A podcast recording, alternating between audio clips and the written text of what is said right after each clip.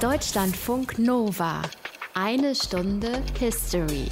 Mit Michael Rosenplänter. Es gibt ja diese lustigen Aufnahmen von Tieren, die gegorene Früchte gefressen haben und dann total besoffen durch die Gegend torkeln. Bei den Vorbereitungen für diese Sendung habe ich jetzt aber einen Artikel in der Süddeutschen gefunden über Papageien in Indien, die opiumsüchtig sind. Und sie sind in ihrer Sucht offenbar extrem kalkuliert. Sie warten nämlich, bis die Feldarbeiter die Kapseln in den Schlafmohnfeldern angeritzt haben, der opiumhaltige Saft dann also austritt und erst dann fliegen sie hin, um die Kapseln mit dem Schnabel abzuknipsen und mitzunehmen. In dem Bericht steht, diese Tiere seien so abhängig, dass sie sich nicht mal von lauten Trommeln oder Feuerwerk vertreiben lassen. Da wird wahrscheinlich ein Verbot nicht helfen. Diese indischen Bauern werden andere Maßnahmen ergreifen müssen, um die opiumsüchtigen Papageien vom Konsumieren abzuhalten. Und ich wünsche den Vögeln absolut, dass es nur Netze sind, die sie vom Diebstahl abhalten. Opium war aber auch bei den Menschen für viele Jahrtausende ein beliebtes Rauschmittel. Im neunzehnten. Jahrhundert waren Millionen Menschen weltweit davon abhängig. Deshalb gab es zum ersten Mal ein weltweit geltendes Opiumverbot, das in Deutschland mit etwas Verspätung erst ratifiziert wurde, nämlich neunzehnhundertneunundzwanzig. Das unser Thema in dieser einen Stunde History, die nicht dasselbe wäre ohne ihn hier. Aus den prallgefüllten Schatzkammern der Menschheitsgeschichte.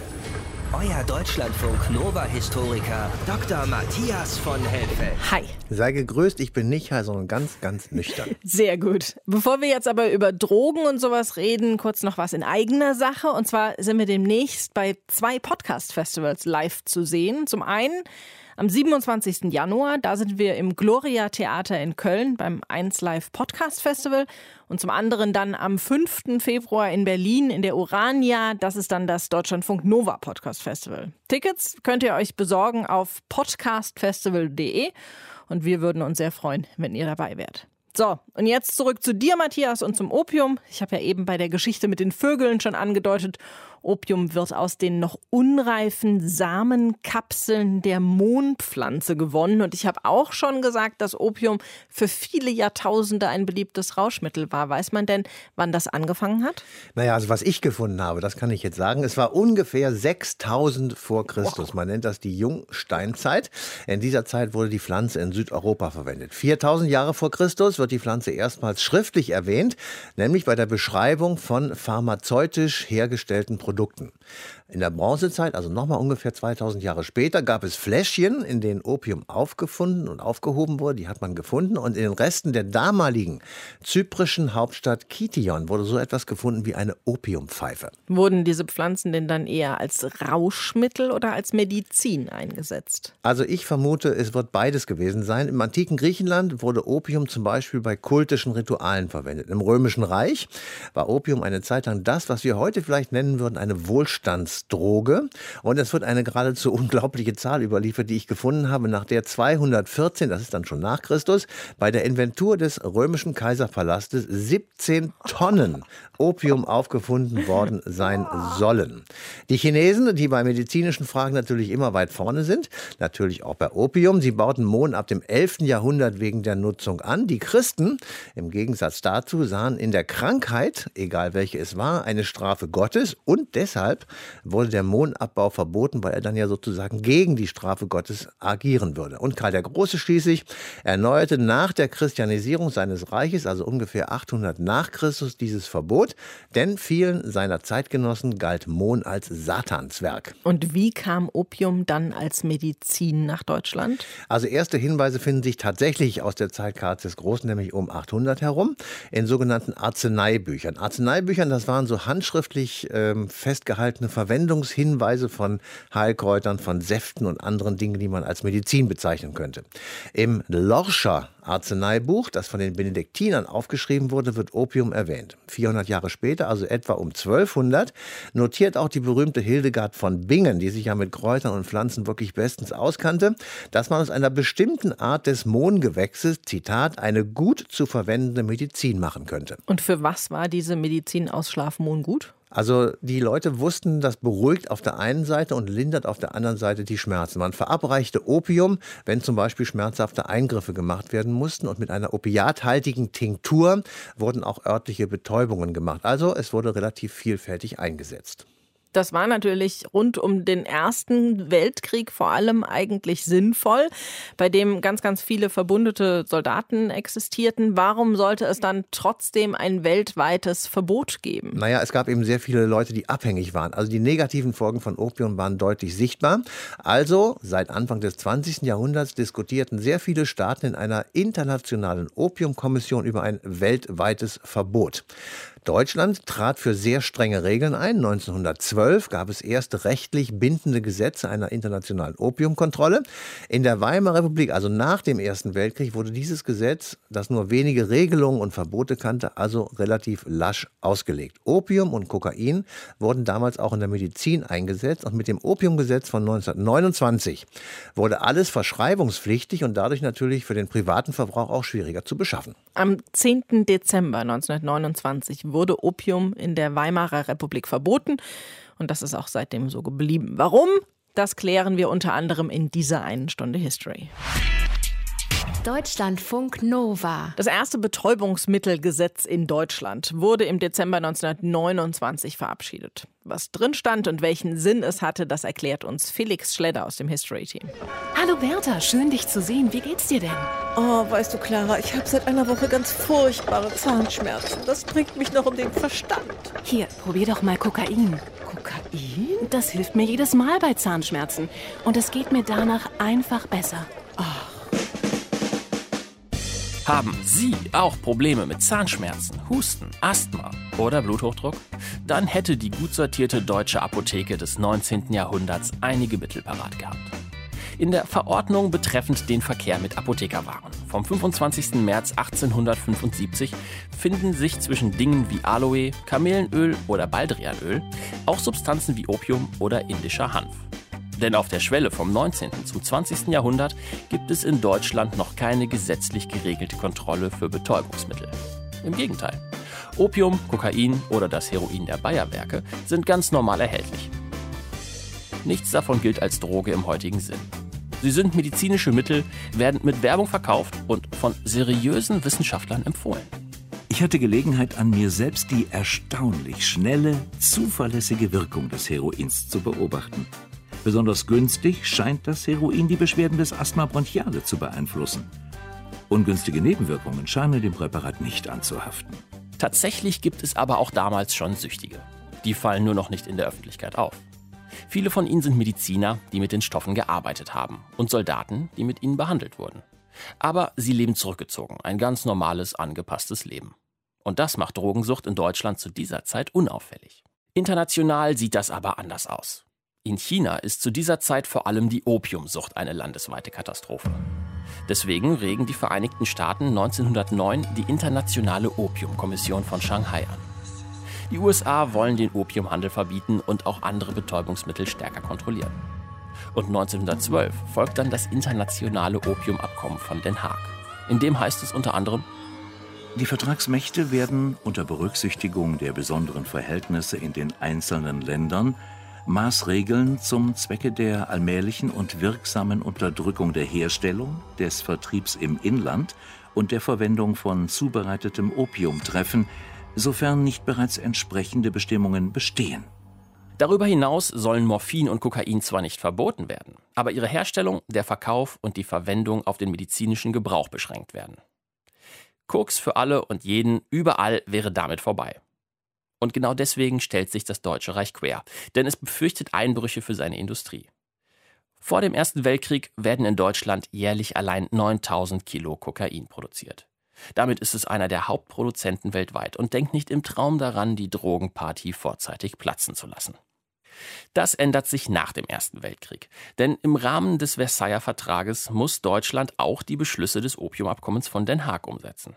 Ab dem dreißigsten Dezember neunzehnhundertzwanzig werden Produktion und Verkauf von Opium, Kokain und anderen Betäubungsmitteln strenger geregelt. Nur noch Apotheken dürfen die Mittel verkaufen. Legal sind sie aber immer noch. Und die Zwanziger bescheren den Drogen einen neuen Boom.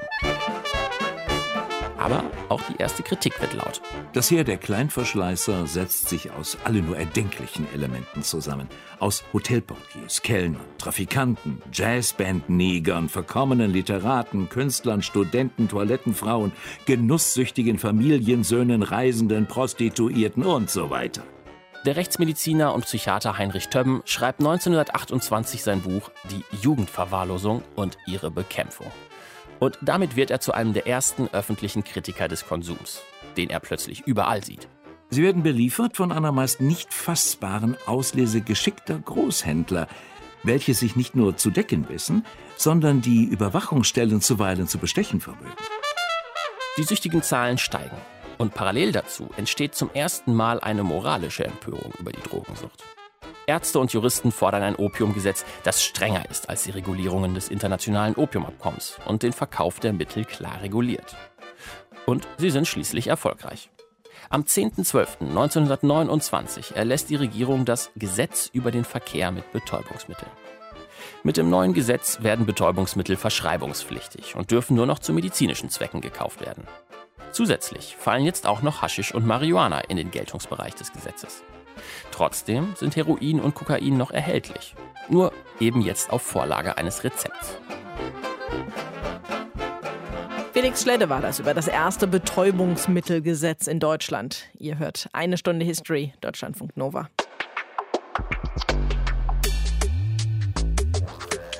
Über das erste Opiumgesetz in Deutschland haben wir ja jetzt schon ein bisschen was gehört in dieser einen Stunde History. Aber Matthias hat ja am Anfang der Sendung gesagt, Opium würde schon viel länger benutzt. Wie lange und wofür? Das bespreche ich jetzt mit Christoph Friedrich.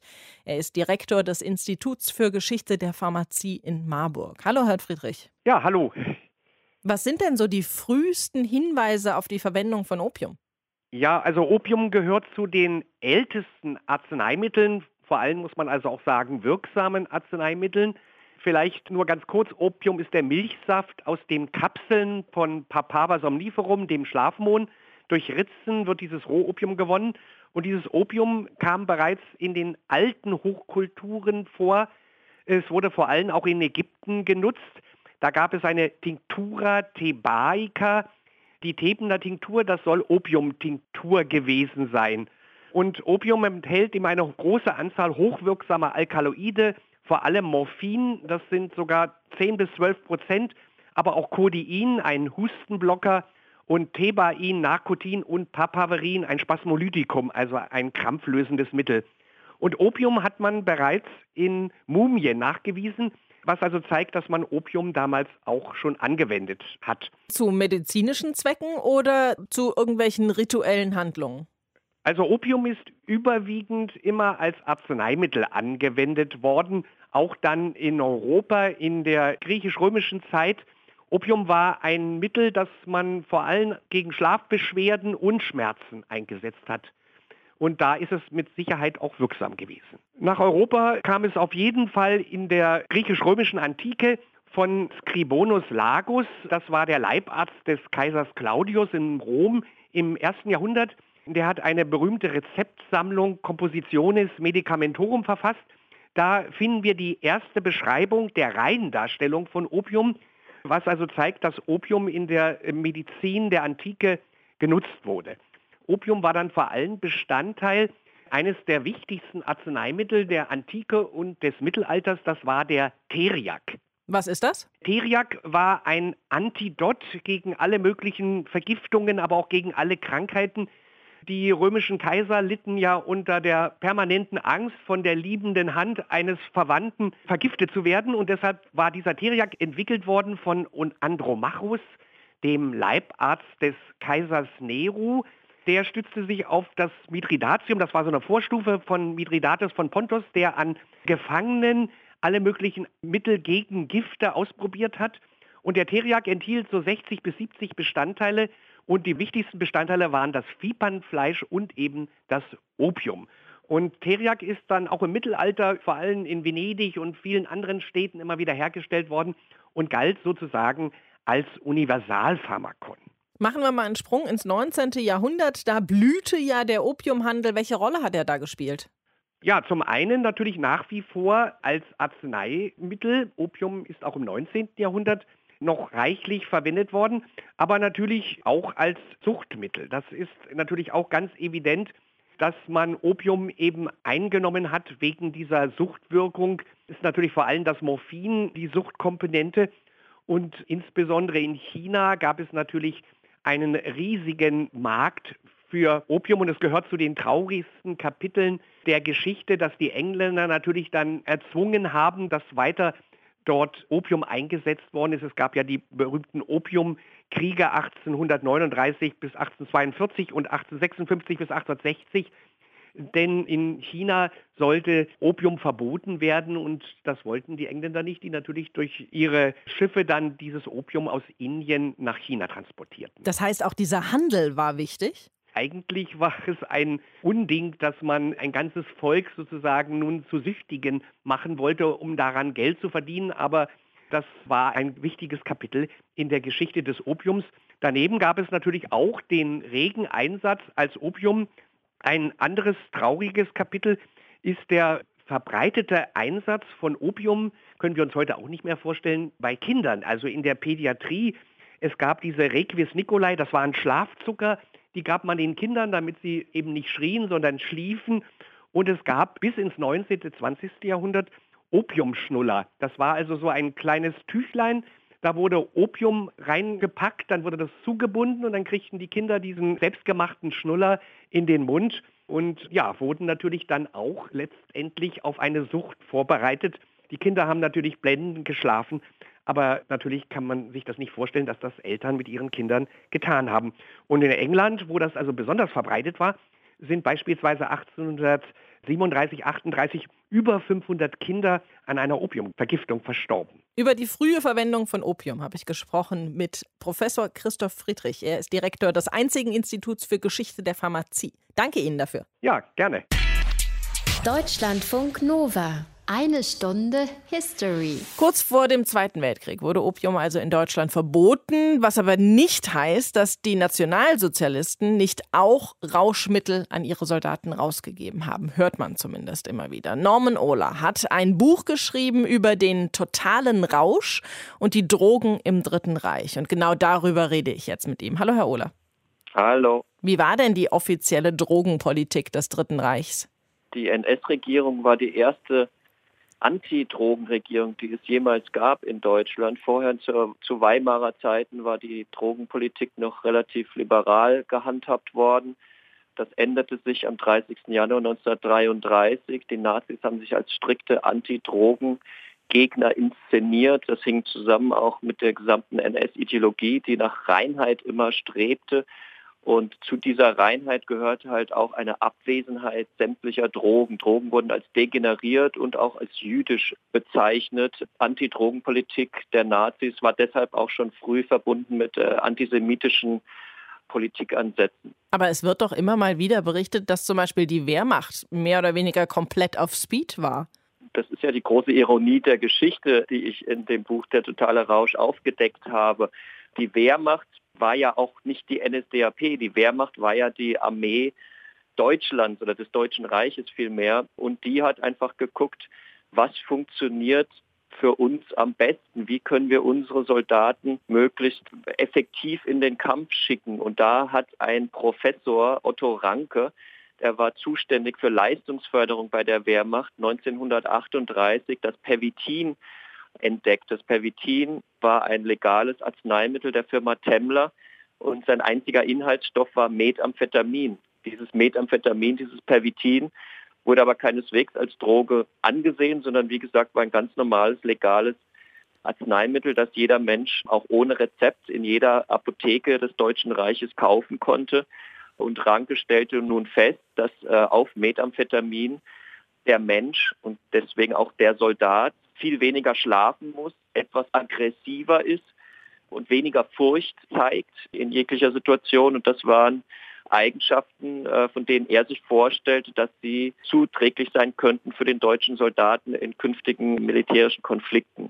Und wie war das in der Führungsriege der N S D A P? Da gibt es ja auch immer mal wieder Gerüchte, die hätten auch Drogen genommen. Das sind sind keine Gerüchte, das sind anhand von Dokumenten, die im Bundesarchiv äh, in Koblenz nachzusehen sind, reale Fakten, dass zum Beispiel Hitler, der sich nach außen hin als der große Abstinenzler stilisierte, das war auch ein wichtiger Teil des Führerkultes, Hitler als ein Mensch, der nicht einmal Alkohol trinkt, natürlich nicht raucht, Vegetarier ist, ein absoluter Gesundheitsfreak, würde man heute sagen.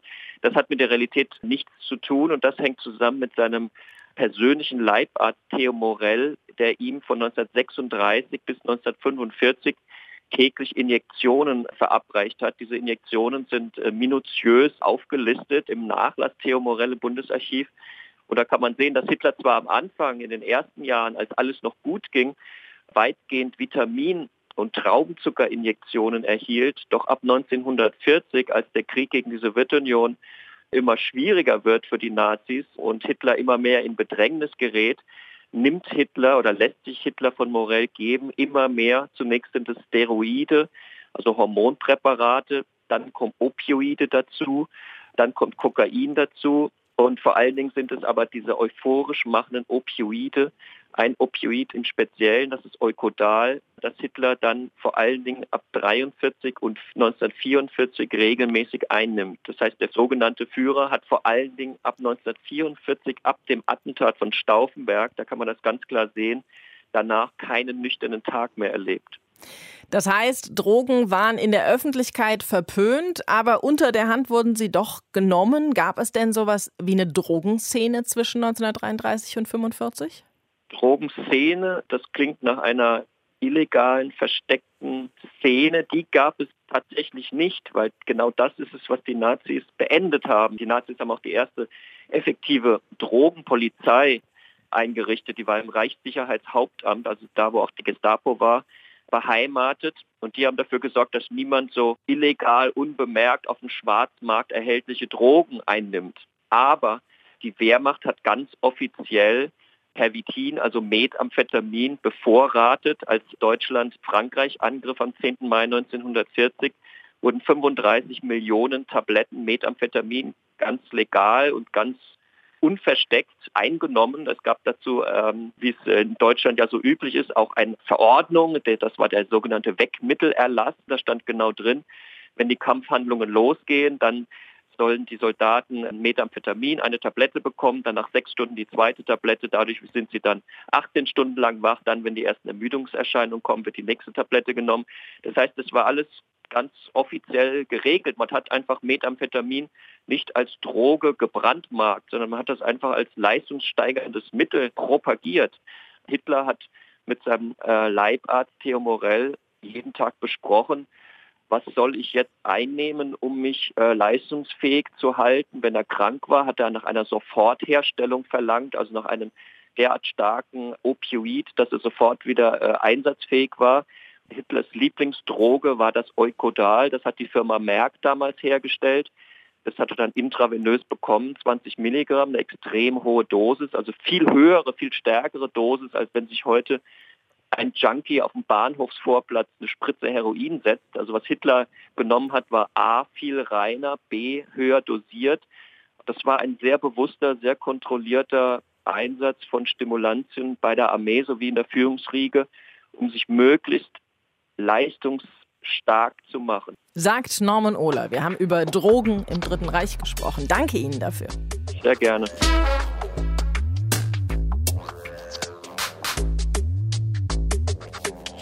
Drogen für den Sieg.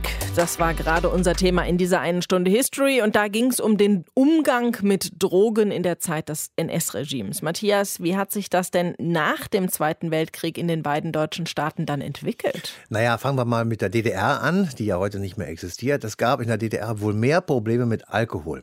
In den einschlägigen Foren, die man heute noch im Netz finden kann, wird vom sogenannten blauen Würger berichtet. Das finde ich eine sehr schöne Bezeichnung. Absolut. Der zweiunddreißig Prozent Alkohol hatte und eigentlich ein Kristallwodka war.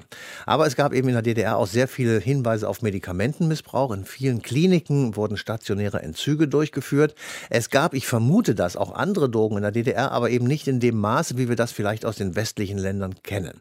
Es könnte sein, dass dies der einzige Vorzug einer ansonsten wirklich relativ wertlosen D-Mark Ost war. Die Währung war nicht frei konvertierbar und damit für Dealer wertlos. Und im Westen, wie war es da mit Drogen? Naja, da gab es natürlich sicherlich sehr viel mehr. Wenn man mal vom Alkohol- und Medikamentenmissbrauch absieht, da werden wir vermutlich auf einer Linie liegen. Aber im Gefolge der Studenten- und Hippie-Bewegung in den sechziger Jahren griffen viele junge Leute zu Drogen, vor allem natürlich zu Cannabis und zu L S D. Das war für einige aber auch der Einstieg in eine tödlich endende Drogenkarriere, zumal in den achtziger Jahren eben auch noch Kokain in Mode kam.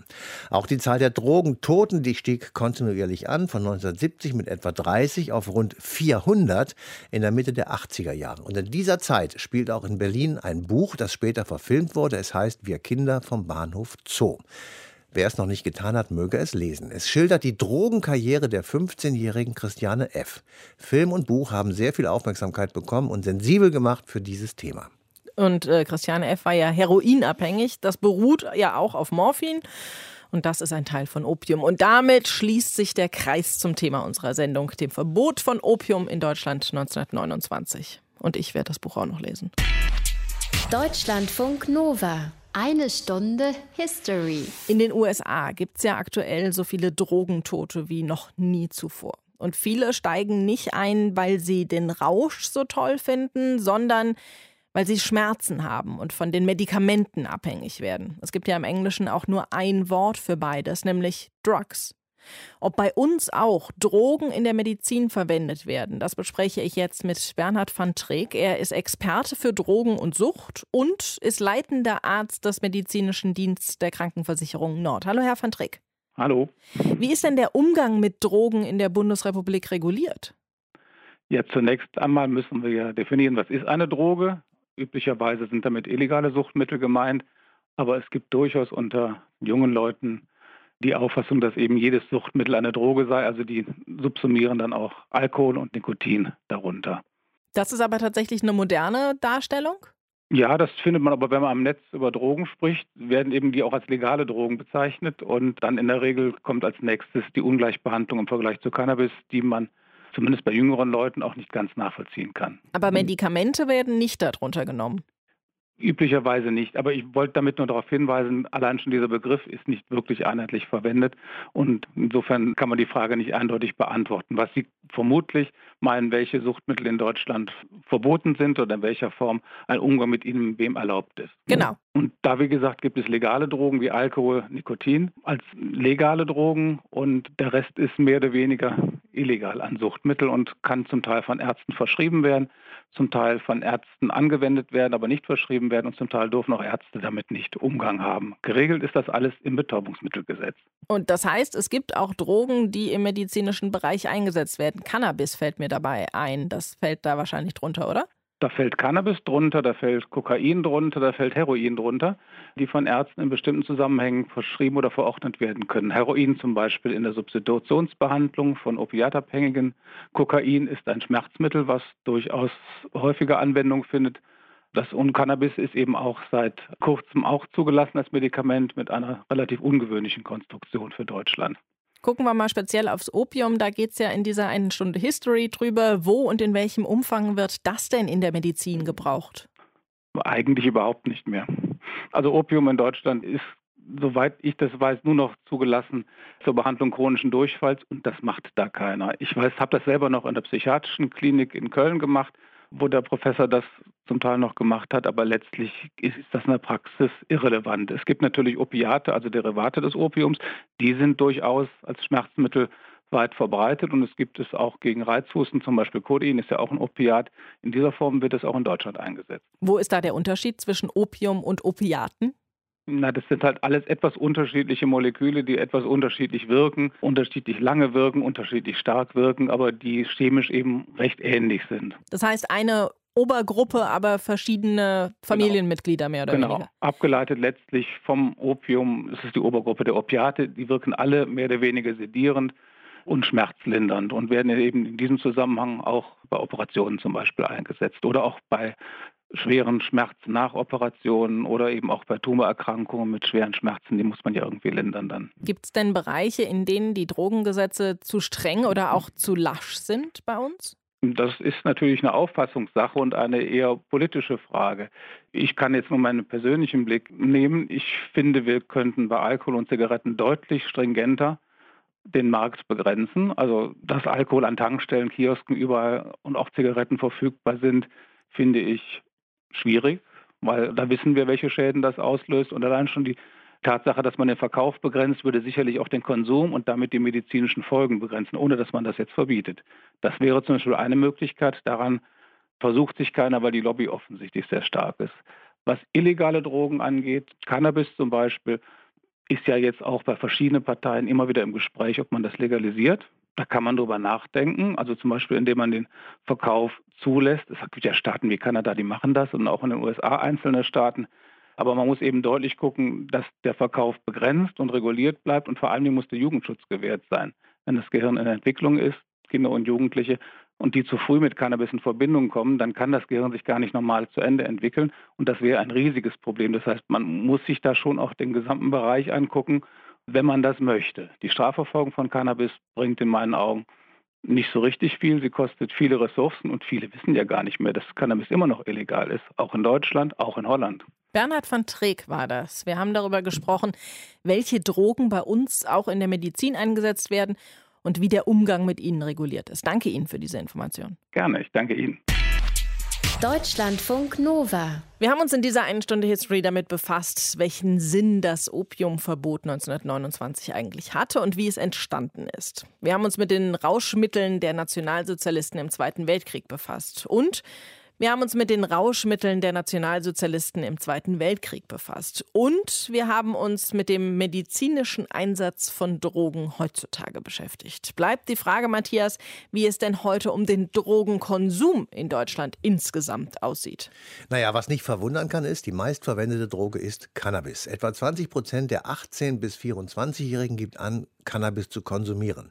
Der gepresste Harz der Pflanze oder die getrockneten Blätter werden geraucht, in Getränke gerührt, in Keksen und Kuchen verbacken. Deutschland liegt dabei im Übrigen durchaus im europäischen Trend. Etwa vierzehn Prozent der achtzehn- bis vierunddreißigjährigen, also eine etwas größere Alterskohorte, haben angegeben, Cannabis schon einmal konsumiert zu haben oder es noch zu konsumieren.